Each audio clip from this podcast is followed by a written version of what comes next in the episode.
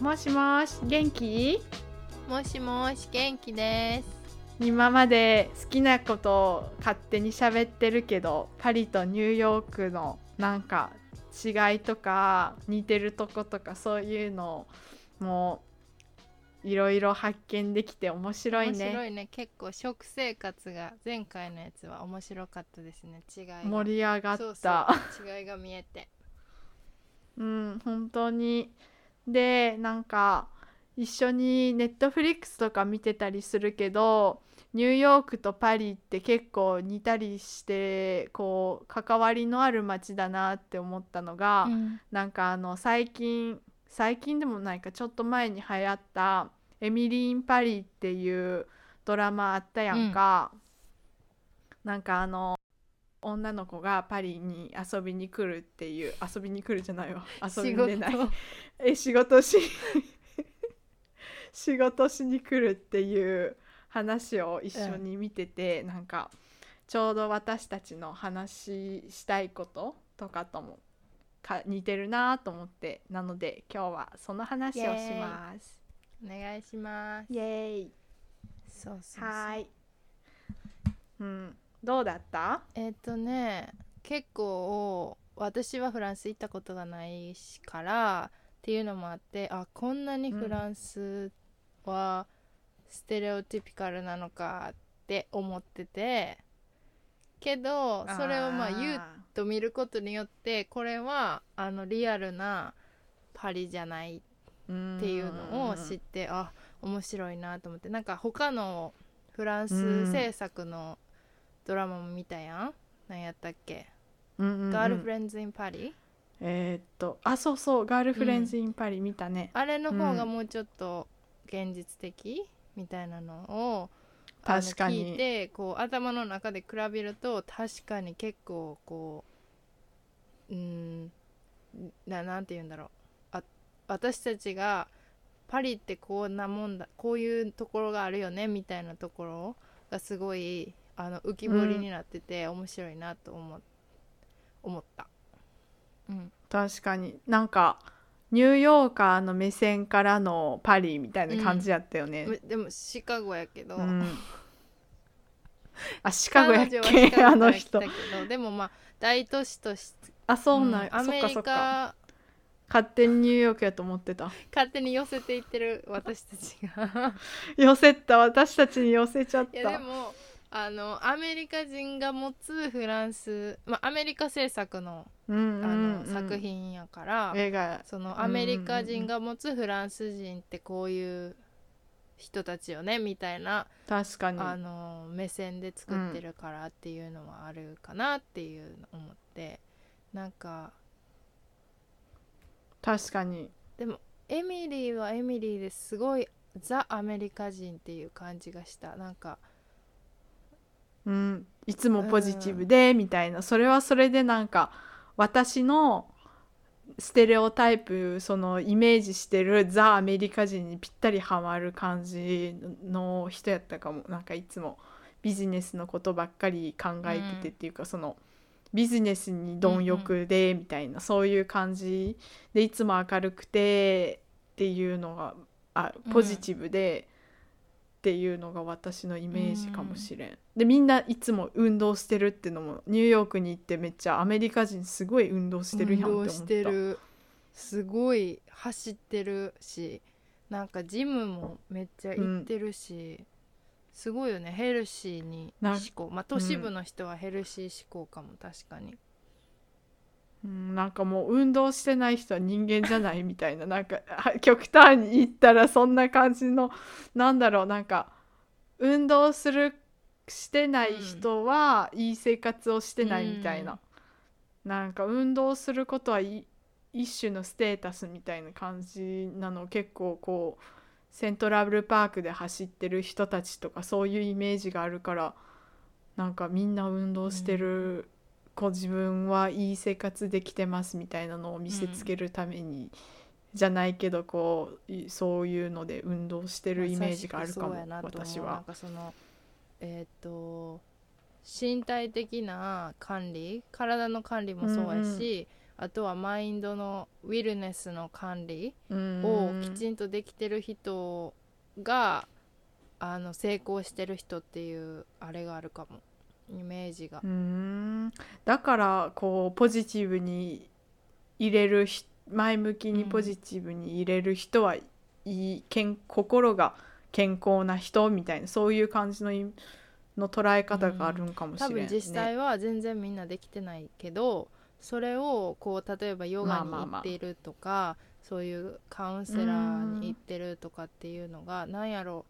うん。こうポジティブなマインドセットとか生活のなり、うんうんうん。営みとかをするために行くものだけどまあみんな、うん、過半数の人はそうやって言ってると思うけどでも、うんニューヨークは特にヨガに行ってる私とかなんてそういうところに通ってるピラティスとかバレエとかに行ってる私がステータスになってる部分はあるほどね。確かにあるかも。なんか言ったらかっこいいじゃないけどそういうのはまあ確かにそうよね。うん。えあー確かに、うん、それで言ったらパリでもあの、ん。ジムとか結構増えてきててうん。狭いのに、狭いって言い方変やけどなんかそういうのでこうお昼休みに、えっとサンドイッチとか早く早めにちゃっと食べてジム行って運動してうん。みたいな、そんな感じでそう仕事の合間にジム行ったりとかする人も結構いて。でそうアクティブよね。なんかそういう人も多くて。あめっちゃ話それてもいい？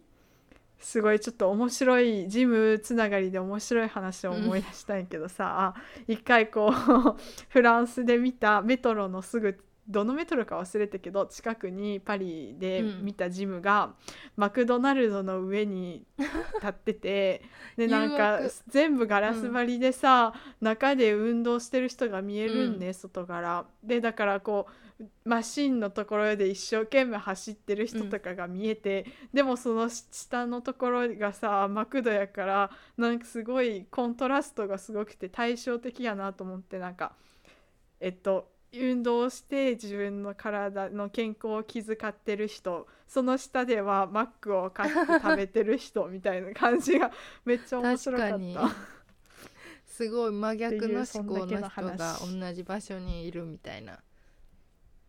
そう。あもしかしたらこの食べて罪悪感があるからそのまま運動、うん、ジム行って運動してそれか逆逆でなんかあの運動した後あじゃあ今日運動したしカロリー高いもの食べてもいいやと思ってそのままマック行ってる人もいるかも。あるかもしれん。その相乗効果的な、だから選んだんかもな。うん。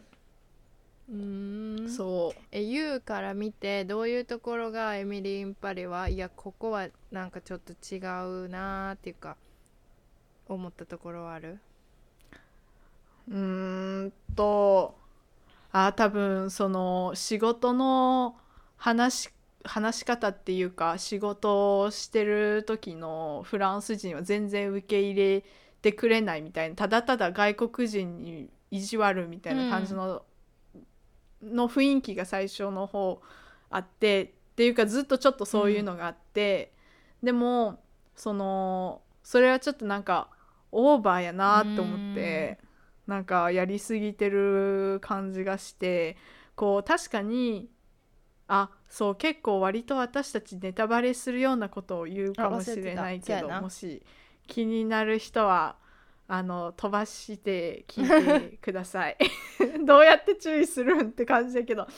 そうででもできるだけネタバレしないようはい。に頑張ります、そうででもなんかあのフランス語ができないから苦労してみたいななかなか溶け込めなくてっていうのはあるけどそれはでもフランスじゃないフランスができない語ができないと大変なのは本当だと思うけど、でもそれを言ったら多分どこ世界中どこにいてもそうなんじゃないかなって思うから、多分日本に行くとし外国人が日本で働くとしても日本語ができなかったら苦労するし、なんか日本人がアメリカに行って仕事するってなって英語ができなかったら苦労するし、なんかそれと同じでうん、別にフランス特有じゃないしちょっと大げさかなうん。みたいな。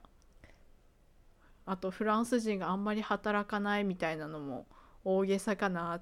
確かにバカンスのために生きてるみたいなこところはあるけど。でもなんかあそこまであのうん、熱意がないわけじゃないっていう感じかな。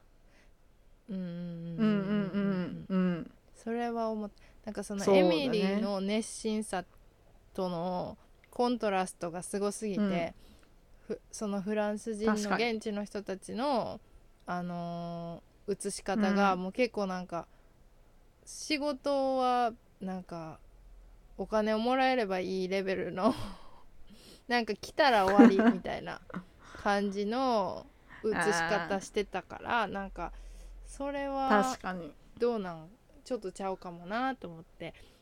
なんかあうん。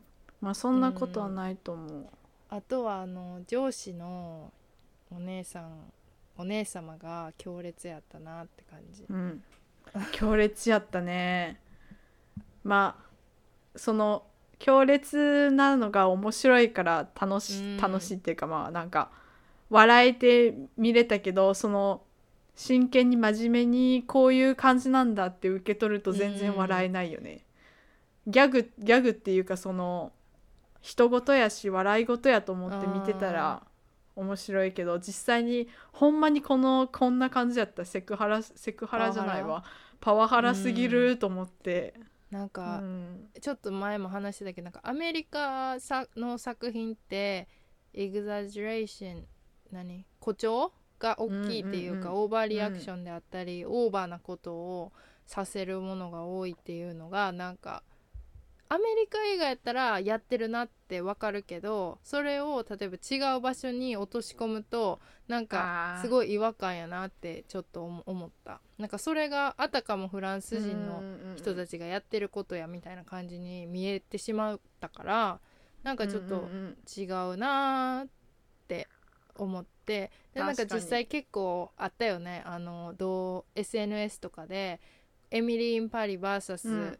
なんかアクチュアル・パリスみたいな。あーもっとこんなんじゃないみたいな。た そうそうそう。そうあのフランス人が作ったやつでなんか、実際は全然こんなんじゃない。でも確かにちょっとこうキラキラしてる私の素敵生活みたいな、実際そんなそんなうまくいいかないよねみたいなことも多々あるし、そうそうそう確かに。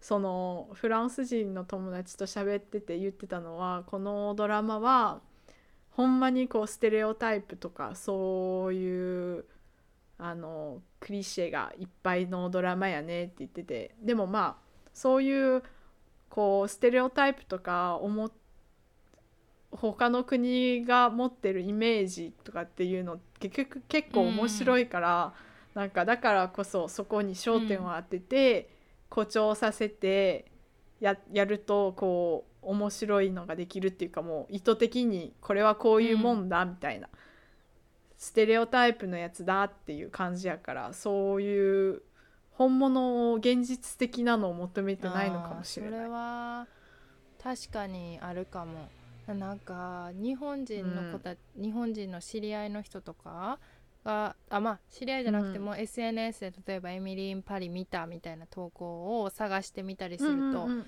結構あのエミリーの服装かわいいとか、あー可愛かった。可愛い。かったうんうんけど、なんか、うん。可愛かったけど露出が多かった。あの論論論点っていうかまあ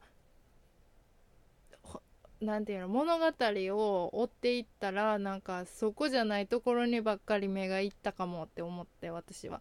なんかそれこそエミリーの服装は結構あの誇張されてるなっていうかすっごいポップな色ばっかり着てたし、うんうんうん。ガラガラの結構うんパターンが多い服装とか着てたし、まああの、うんうんうん。ベレー帽とチェックととかミニスカートとかあ、まあ、ミニスカートはそんなフランスって感じじゃないけど、そういうこうセットアップとかブレザーとかって、結構パリフランスっていうイメージがあるけど多分フランス人の人ってああいう感じの服あんまり着てないんちゃうかなって思ったり。まあフランス人じゃないからエミリーのキャラクターは。うねぽいやつを着てるっていうところなんやろうけどなんかそこがちょっと気になったのと、なんかあとはあのーフランス人の持つセクシズムとかフェミニズムとかに対する観点があ違うんだーよっていう、あの カンバセーションがあったやん。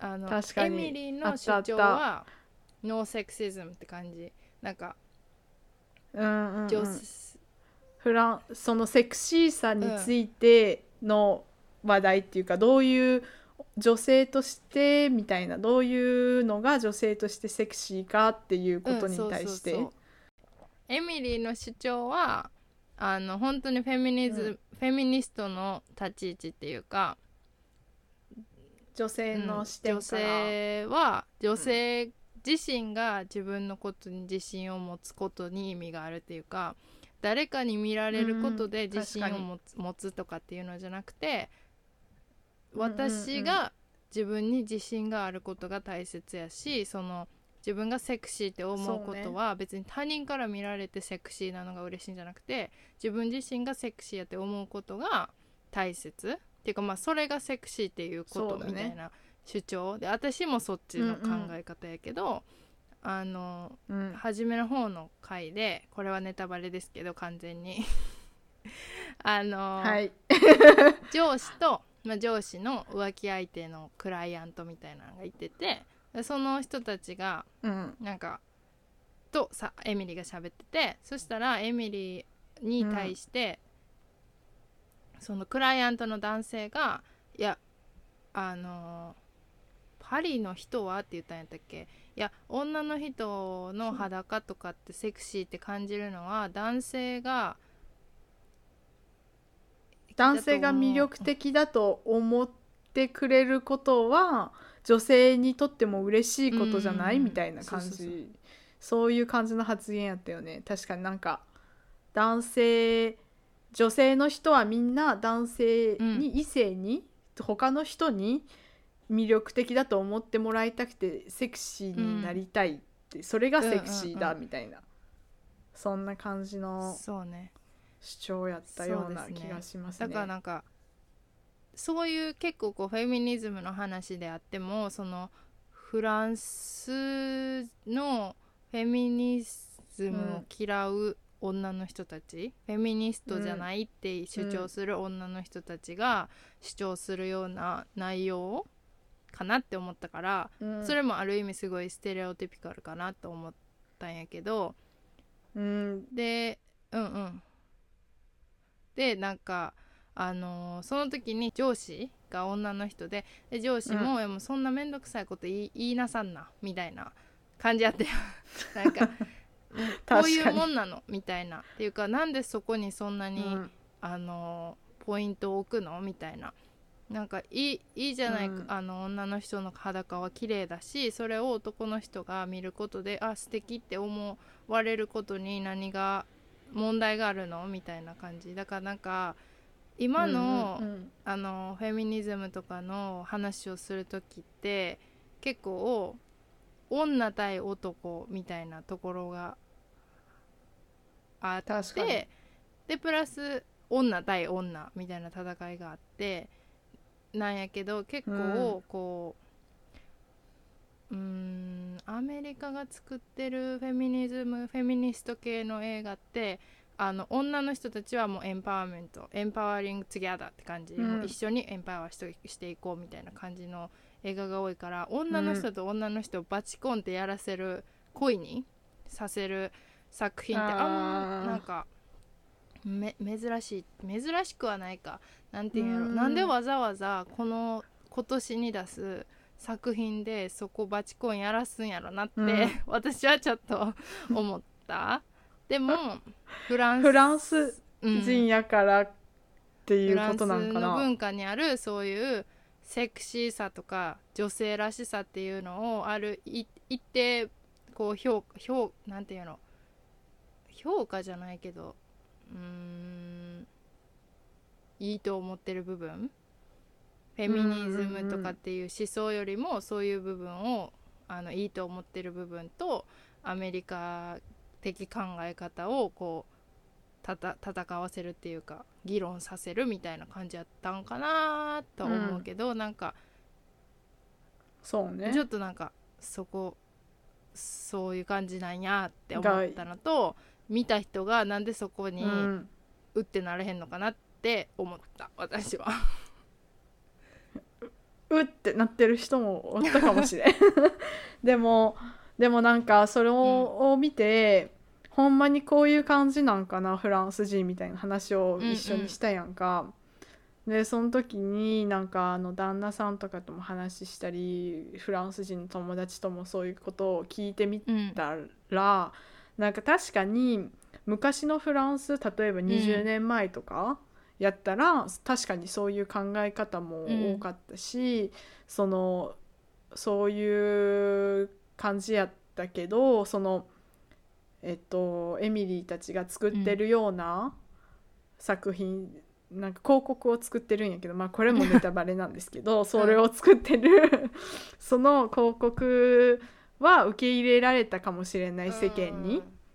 世間に受け入れてもらえたかもしれないけど多分そのお今さっきのと同じものを今よフランスの世の中に出したらいろんなところそれは受け入れてもらえないと思って言ってたからなんかやっぱりこううんなんか今のそう時代っていうかみんなの考え方も変わってきてるしそのフェミニズムとかそういうことも結構どんどんなんかなんて言うんだろうこう考え方が思想がなんかいろんな宗派じゃないけどいろんなこうこうこういう感じに考えてますっていうの私のイメージの中では、フェミニズムの中で私はこう思いますっていう宗派みたいなのがいろいろ分かれすぎてなんかうん。枝分かれのその枝がいっぱいあって、もうなんかどどこがどこがどうなんやらみたいなうん。ごちゃごちゃみたいな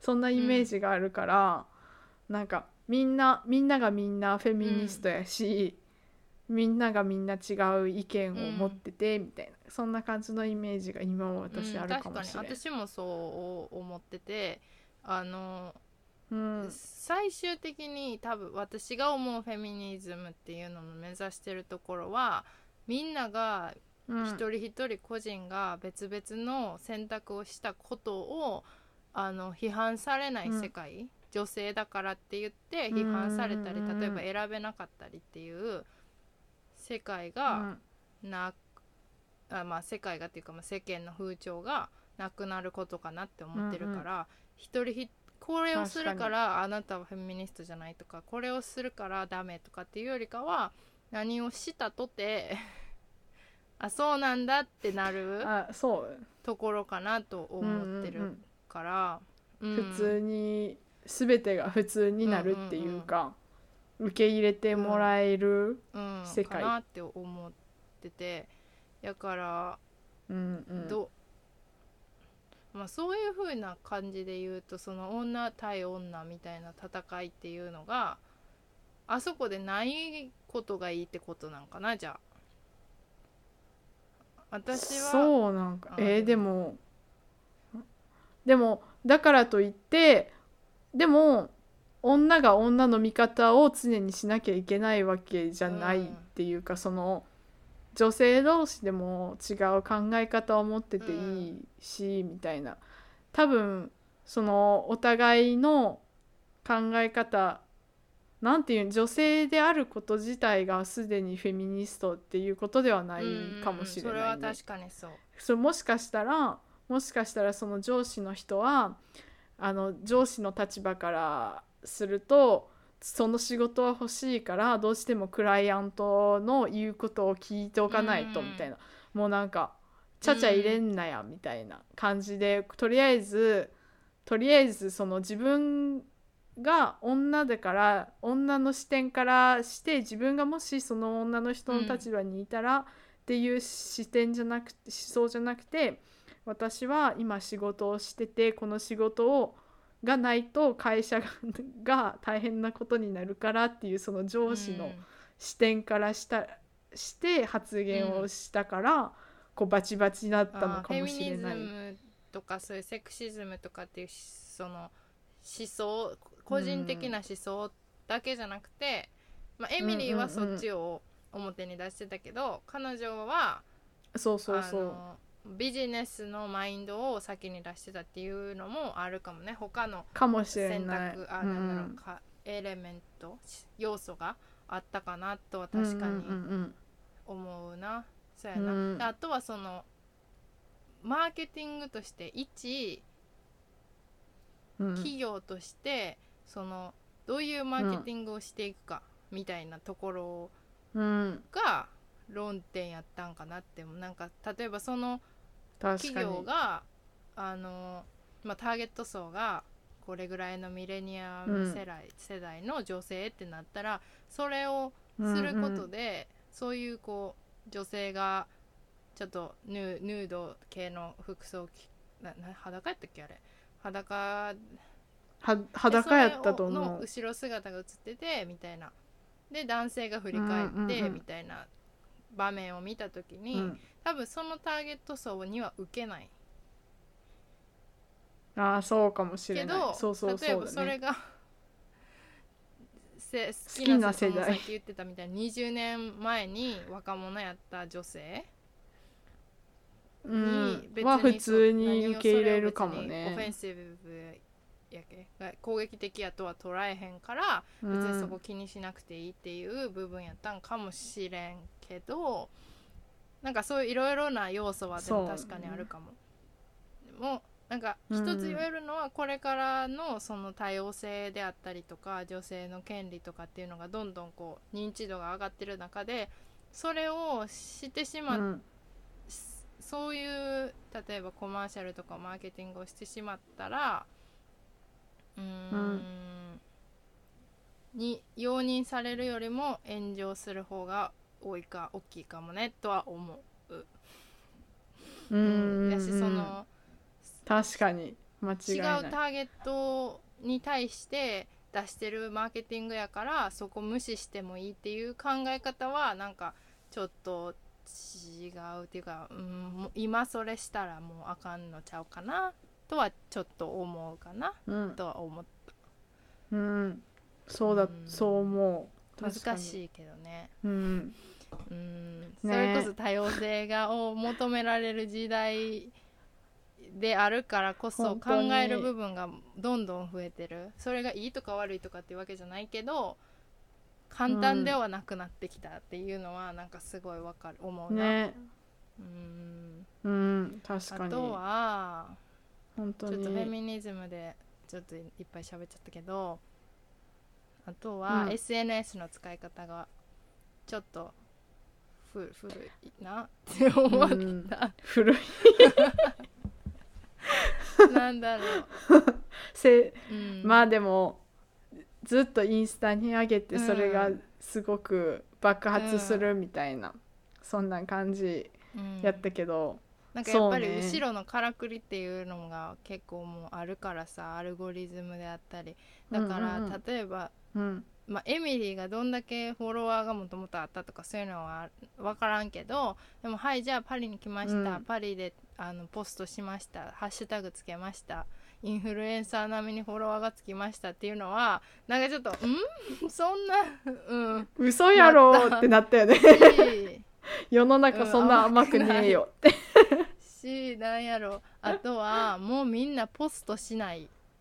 するけどなんかポストが重要、なんか企業のインスタグラムやとあるかもしれへんけどコンテンツ作りとかっていうのが重要っていうのはあると思うけど、ん。んん一個人のインスタグラムでポストをあんなにそうつあんまりしなくくなったかもしてね、っていうのはなんか、ちょっとなんかズレがあるなって思った。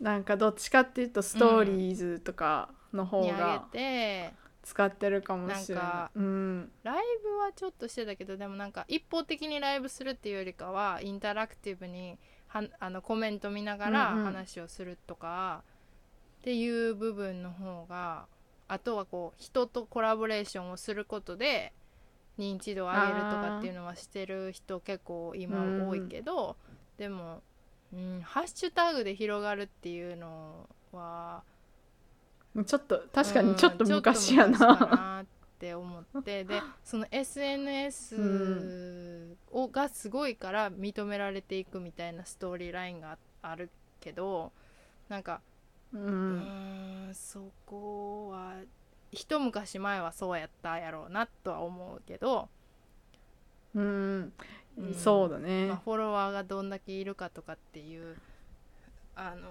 ななんていうの私たちがいるわけじゃないから、そのいるすごいいっぱいフォロワー持っててそういうこと言ってるってわけじゃないけどなんか毎日使ってる人間としてなんかちょっとちょっと前かなって思思った。うん確かにそうかもしれん。なんかあの YouTuber とかインフルエンサーとかがすごいってなってインスタ映えとかは、まあ今もインスタ映えは大事だと思うけど、なんかそういうことを言い出したのはもうちょっと何年か何年か前までいかんけど、うん。ちょっとだけ前かもね。かなと思ったな。確かに。うん。でもなんか心地よくいろんなこととのズレがあるドラマやなって思ってたのは なんかく。うんうんうんうん。なんでなんで？気にじなる。ゃなんかえ えだってもう嘘やんって分かってるから、元からなんか絶対これ嘘やんって分かってるからそれを踏まえた上で母みたいななんかあやりすぎてるやろでもそうだろうって思って見れるから心地いい、それそういう意味で私は心地いいって思っててこうあんまりでもそれを真面目に真剣に受け取ってし全部を真剣に受け止めたら、違う違うずその違うなって感じやけど、こうそのそういうズレがあるのを踏まえた上で見るとー。めっちゃコメディだなって思った。なんか全てやってることがコミックやし、うんうんうんうん。なんかコミックっていうかなんかこうやっぱりこうエンターテインメントなんだなと思ってこう普段の私たちの生活と違うことをやってずちょっとずれてることで、普段の生活はちょっと起こりえないことみたいな感じがちょっとなんか愉快っていうかコミックやなってあーそれは思ったかも。確かにあるな。うんうん。なんかあの多分エミリーって普通の会社にいる普通の OL みたいな感じの立ち位置やと思うけど、ふ普通の OL っていうのも変やな。なんかまあ確かにちょっとそういう大手会社、大手の会社に勤務してる人がちょっとパリに来てでそしたらなんかすごくゆめっちゃ有名なデザイナーと共演したりなんかこうえそんなそんななんかいつもパーティーとか仕事で接待とかがあったとしてもそんななんかすごいことないやろみたいなうんとか、あのー大統領あ夫人った。リツイートされてっていう。にリツイートされたとかなんかそういやいやないだろうみたいななんかそういうありえないことがいっぱい起こるから面白かったのかもって。なるほどね。そうプププって笑えるっていうか、えーなんかずれてることが現実とずれたりとかそういう私たちの認識とずれてるとかそういうことがありうんながらありえないことが起こるから、まあ受け入れやすかったんじゃない？そのずれも。なるほどね。それはうん、受け入れやすかった？ああなんか受け入れやすいっていう んって言ったのに。み見ててうみ 違う違う。見てて普通に普通に見れたっていうあイライラすることかなくっていうことね。うん。そうそうそうそうそう。そうそうそう確かに。そういうこと。それはそう。あるかも。なんかあとはバンうん。バンコク共通やなって思ったのは浮気の話かなって思った。そういう意味で言う。と なんかちゃうなって思う部分がいっぱいあったけどうん。やっぱり人は浮気をするのかみたいな。やめてー。そうなんかカップルでいるけどしない人もいます、まあ確うん。カップルがうん。一つカップル一組いるのにそこにこうちょっと引っかかっていくじゃないけど絡まっていくみたいな部分とかうん。なんか会社とクライアントで関係があるとかなんかうん。やっぱりあるんやなみたいな。うん、でも確かにそういうことを言ったらさいろんなクリシェがあって、いろんな国の文化特徴がいっぱいあるけど、人間関係ってどこも変わんないよね,、うん変わんない人間関係が難しいところとかうまくいかない点で喧嘩したりするとことか、どの国も一緒やなーって感じる、うんうんうんあとアジア人の女の子が出てきて、でその子の家庭環境っていうかバックグラウンドでそれもめっちゃクリシェ彼やわ、女の葛藤みたいなところとかがクリシェやったなと思って、でもまあ当事者としてっていうか自分もアジア人のうんうんうん。あのバックグラウンドがあって違う場所で住んでるっていうところでまあそこはなんか似てる部分かなとは思った、なんか性格ではないけどこうか家族からの期待とかそういうことに関しては確かに。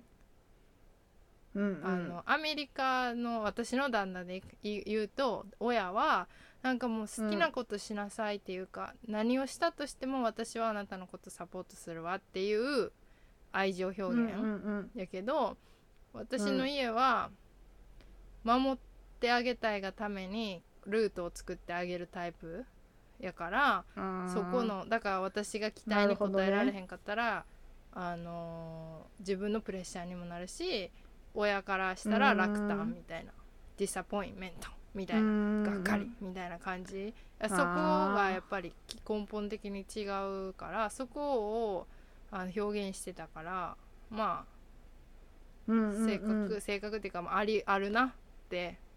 大げさやけうんうんうんうん。どあるなって感じ。うんうんうん。そうかもしれない。かな。あアジア人の両親は心配性なのかな？なんかこうどう？みたいな感じでいろいろ聞いたりとかしてくる。最近なんだろう。やってることに対して細かくいろいろ聞いてくるじゃないけど、そういうのを知っときたいんかなこの感覚が薄いよね。こ個人の感覚が。ももっとなんかググループとして一つみたいな感じのい家族があるから個人のアイデンティティがどうとかしあのそこを一番あの大切に思うっていうよりかはこうファミリーとしてどうかみたいな部分があるから個々の感情とかっていうことに関しては結構なんかネグレクトされてるかも。そうなのかもしれない世間の目線みたいうんなそんなのがあるのかもしれないね来るんじゃないかな。うんううんそうね確かにそうそうそうそう。まあそうですどねうだろう。そうだね。あとは、うん、セックスのことはあったかも結構。うんと。あーセックス早いセックス 喋るの？なんか別に深いところっていうよりかはなんやろ。えっと私がセックスの話で思ったのはなんかストーリーの中で、うん。あストーリーっていうか、まあ、例えば1シーズン8話あったとしてうん。他のうん。なんだろう普通のそう彼女の女の子の主人公でキャリアをかキャリアと恋愛を両立させてみたいなストーリーやとなんかセックスの話題とかセックスのシーンとかって、まあ1回2回あるかぐらいの感じ？なんかセックスエデュケーションとかは別にして、けどエミリーは結構な回数複数人とやったやん。だからなんか確かに。そこもなんかエミリーはじめなんか彼氏がいて私はそんなんじゃないのみたいな。で他の人に「いやフランスに来たんだから」みたいなシーンあったやん。フランスに来たのに彼氏を遠距離してんのかお前みたいなシーンがあったやん。それあった。それもクリシうんうんうんなって思って。で結局それをたま、うん。フランス試すやん彼女がいろいろとうんあそこもあのあフランスナイズアメリカナイズじゃないけどフランスナイズされたっていうストーリーラインなのかなとか思って。そうかもしれない。フランスナイズされてるかも。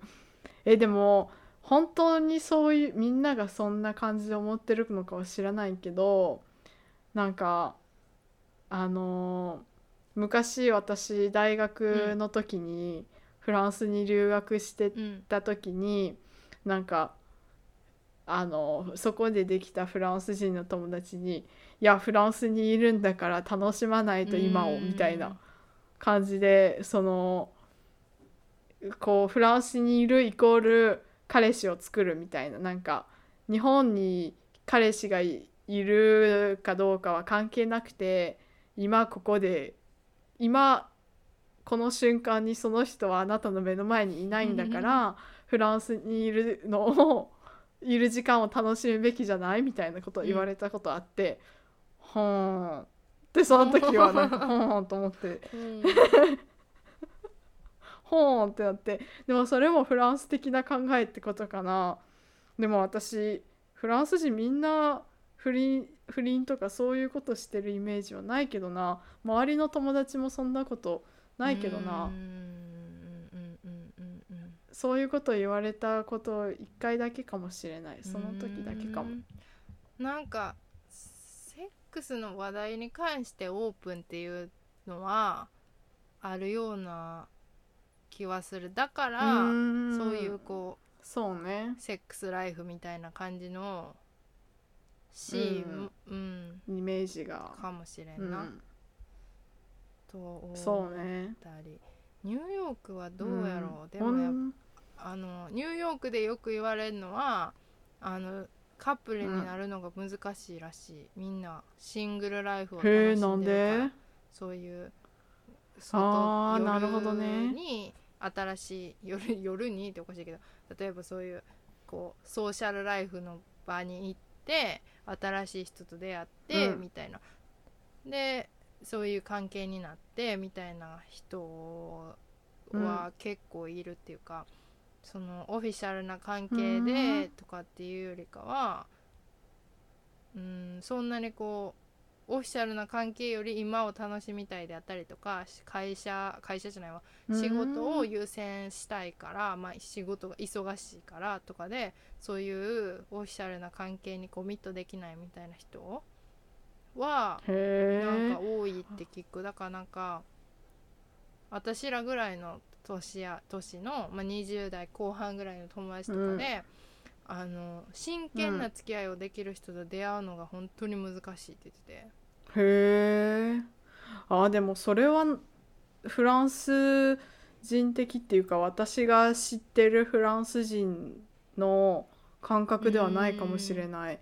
こうなんて言うんだろう。こう真剣に付き合うのも仕事も両方できるじゃんみたいうん。なそんな感じかもしれない人とのなんだろうこう仕事と人との関係を深めるところに使う神経は一緒じゃないしなんかこの人との時間を大事にしながら他の人もでそのそこのバランスをうまくと取ることが大事でみたいな多分こう人との関係が先に来るのかもしれ結構ワークバランない。ライフバランスを重視する人多いよね、ユウの話聞いてたらフランスの、うん。それこそ仕事をしすぎるっていう概念はなくてそれこそ仕事はするしけどきちんとホリデーとかバケーションとかは、あうん。の時間も取るしそれによって家族との時間も取れる、例えばご飯食べてるなんか前回の話もそうやけど、っていうよりかは結構やっぱアメリカは資本主義が 進んでいるため あでもそうかもしれません。でもニューヨーク出会う出会いの場がすごいいっぱいあるっていうイメージはあるけどうん私も思ってたな、私なんかだから出会うのめっちゃ簡単やなって思思ってたもん私も。間違いない。昔ね。ねセントラルパークでちょっと走ったらすぐ、うん。あみたいな。何回もここで会いますねみたいな。違うか。これもクリシェなんかあの食パン加えて走って角でぶつかったらほらなんか美少年が出てきたみたいなそれぐらいクリシェやな。日本の漫画の。よく出てくる話みたいな。でもなんか私がその今の旦那と出会う前とか自分で留学であのうん。ニューヨークに来てた時とかは、こう一人でやっぱり行動することが多いからすると本当に駅前とかもそうやし、あのーカフェで並んでる時とか全然普通になんか友達え私知ってるあなたのことぐらいのレベルで話しかけてくるから えみたいな。マジか、うんうんうんうん。そうなんだ。そんなことない経験したことないわ。らなんかそのそれってモテてるって言いたい気にしてないだけかな。ってこととそういうのじゃなくてなんかカジュアルに出会いを求めてるし、なんか求めてるは違うそうなんなだ。カジュアルに出会いがあるしあとは会話が始まるみたいな,、一回めっちゃ面白かったんがそれはこっちにあのうん。結婚した後友達女友達と2人で映画館に行ってんやんか、で映画館うんうん。に行った時間がすごい夕があの晩ご飯の時間やってお腹空いてたからいっぱい買ってん、うん。あのうん。売店で、そしたらうんうんうんうん。待てど暮らせずいっぱい買ったから全然その荷物食べ物が揃わんくてなんか、ま、いっぱい持ってんのにもうすでに ポップコーンとかなんかナゲットとか持ってんのにえそれどうやってで食べる予定やっ映たん？っていうあそんなことできるんや。へええできへん？いやできるけどそんなにいっぱいオプションなくない？ポップコーンしかない。あそあポップコーンとあのグミ？うグミとかしかい、ないかも、いっぱいあるねピザも食べれるし、へえそうなんや。ホットドッグも食べそんなれるし。そんなにいっぱい食べれたオッケーそうあとねナチョスみたいな。あのへえチップスにチーズつけてつけて食べるの。食べるやつとか、えー、暗闇で食べたら汚しそう。まあ 置いといてごめんなさい。そらしました。いやいでなんかだからナゲットとか飲み物とか手元に持ってんのにまだうん。私らがカウンターの前でわちゃわちゃしてるから、うんなん。か2人組の男の人が、うん。あの自分たち注文終わってで、うん。さーってなんかほんまに自然にバーンってきてなんかうん。何待ってるの？みたいな言われて、うん。あピザ！みたいな。いっぱい持ってんのに。ピザ待ってんの？みたいな言ったら「えそれ全部食べるの?」みたいな言われて「あそうおうん。腹空いてるから」みたいな感じで言って,、言ってたら「めっちゃ君たち面白いね」みたいな話になってでなんか映画ぜで映画何見るみたいな。だからこの時間におるってことは何らかの映画を見るってことやから、って言まあわれてでなんか私らは違う映画見てて向こうも違う映画見るみたいになって、多分終わる時間一緒やから終わったらバー行かないみたいな感じでう言われて。行かない 行かない。行かない。っ行かないて。言ったらでうん。もそれで行かないって言ったら、あオッケーオッケーみたいな「Have a nice day」みたいな。まあ「Have a nice day」の時間ではないけどなんか「じゃあね」みたいな感じで終わるっていう。だから、まあまあ。誘い方もカジュアルやし去っていき方もカジュアルやなと思って面白いなって思まあ確かに。それは面白いな。えでもそのなんかキュンとしたポイントっていうかこの人たちいいなって思われたポイントがさたくさん注文してることってどうなん？ほんま めっちゃ面それ白どういうどこにいそれこそそそれこそなんか敵さっていうかセクシズムっていうかなんか違うよって 私たちが思ってるとこと違うって。うん。でもなんかあのなんていう日本ではさうん。こういう子がモテるとかあるやん、けどアメリカは特にないのか。あなたあのその人一定のモテるっていうそうそう概念っていうのはあんまりなくてそれあるで可愛い白人のブロンドでみたいなあのちょっとカービィでとかっていうのは、まああるけどでも実際に恋愛をしてる人とかまあそのマインドセット的には誰かが誰かの相手みたいなところがあるからああなるほどね。別にその基準で可愛くない可愛いとかっていうよりかはうん。この人はこの人のことを好いている可愛いと思うっていう基準やからかだからこそなんやろ。ちょっと、まあ、例えばアジア人の一重でみたいな目が細くてみたいなうん。ほっぺたが丸くてみたいなうん。のをやのにモテるとかっていうのではなく ただこういうやのにって。こういう顔があディスってるわけじゃなくて私がそのタイプの顔してるから、なんか、うん。昔はそう思ってたけどでもこっちに来てそういうのとか、まあいろいろ経験してきてうん。あ好みやただ好みやねんな。だからそういうもうザモデルトップモデルみたいな人うもん。声かけられるしじゃない人うんも声かけられるしそうそうそう。だから出会いはうん。多いかも。平等に。確かに。うん。でもうんなんやろ。あの出会いが多いから別れ別れも多いっていうか別にそこで 真剣なお付き合いを前提に話しかけてくるわけはまあ絶対にないから、確かに。だからそれは怖いあね難しいっていうのを言ってるのはメイクセンスやなと思った。確かに。みんちな仲良しみにたいな。ああそうだね。ちなみにその人たちかっこよかった、あ普通の。普通やった？うん。うーん。えなんか普通に例えばゆりが結婚してなくて旦那さんとかいなくて何もなくて心をゼロにして考えるとあり？な人たちやった？もし例えば何もなかったとして。外見だけで？えうん外見だけでじゃなくて何もなかったとしてうん。こうふらふわっと彼氏とか欲しいなみたいな誰かと付き合いたいなみたいな感じで思ってる時だったとして、うんうん。その友達と映画館にいてこういう状況があって話しかけられた人と、あじゃあちょっとバー行ってみようかなみたいな感じで思えるような感じの誘い方でそういう人たちだった？ああなんかもし映画終わった後とかやってあー。やったらあいいよ別に一杯ぐらいやったらぐらいはあったかも確かに。それはなるほど。なんか強引な感じではなかったかな。うん。ん。そっか。うね。ん。じゃあなんかそうだね。なんか可能性を感じるっていうか出会いはいろんなとこに転がってるって。なんてちょっと今思ったかもしれん。確かに確かに。なんでこの話になったか忘れちゃったけど。うんそうですね、まあでも結構言いたいことは言えたかなまあそんな感じの話でしたエミリー・イン・パリは。うん。